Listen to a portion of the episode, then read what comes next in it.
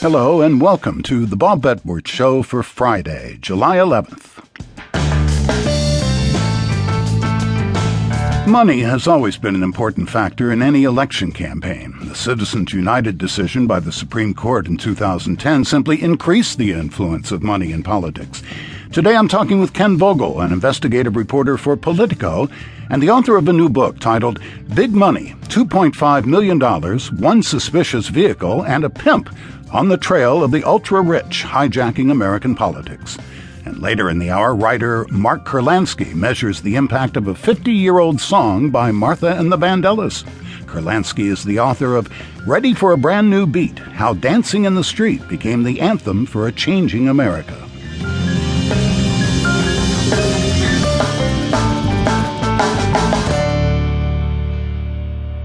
Unfortunately, good ideas and strong moral character are not enough to win elections in America. Money has always been crucial in politics, but since 2010 and the Supreme Court's Citizens United decision, the potential influence of wealthy donors has never been higher, while their visibility has never been lower. As chief investigative reporter for Politico, Ken Vogel keeps a close eye on the world of high dollar politics, and he's written a book on the subject titled Big Money $2.5 Billion, One Suspicious Vehicle, and a Pimp on the Trail of the Ultra Rich Hijacking American Politics. You begin your book recounting a candid conversation President Obama had with bigwig donors in Seattle.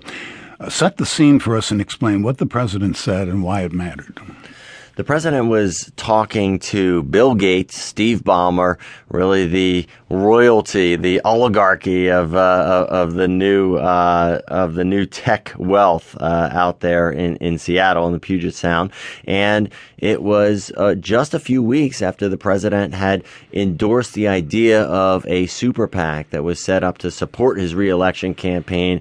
It was uh, uh, you know really bad moment for campaign finance reformers who had been working for years take money out of politics and saw in Barack Obama a real champion. This was a letdown for them that he was embracing this new big money politics. He went still further at this fundraiser uh, with uh, Bill Gates and Steve Ballmer he basically admitted to them. He all but raised the white flag on his career long quest to reduce the role of money in politics. He told them, You now have the potential of 200 people deciding who ends up being elected president every single time.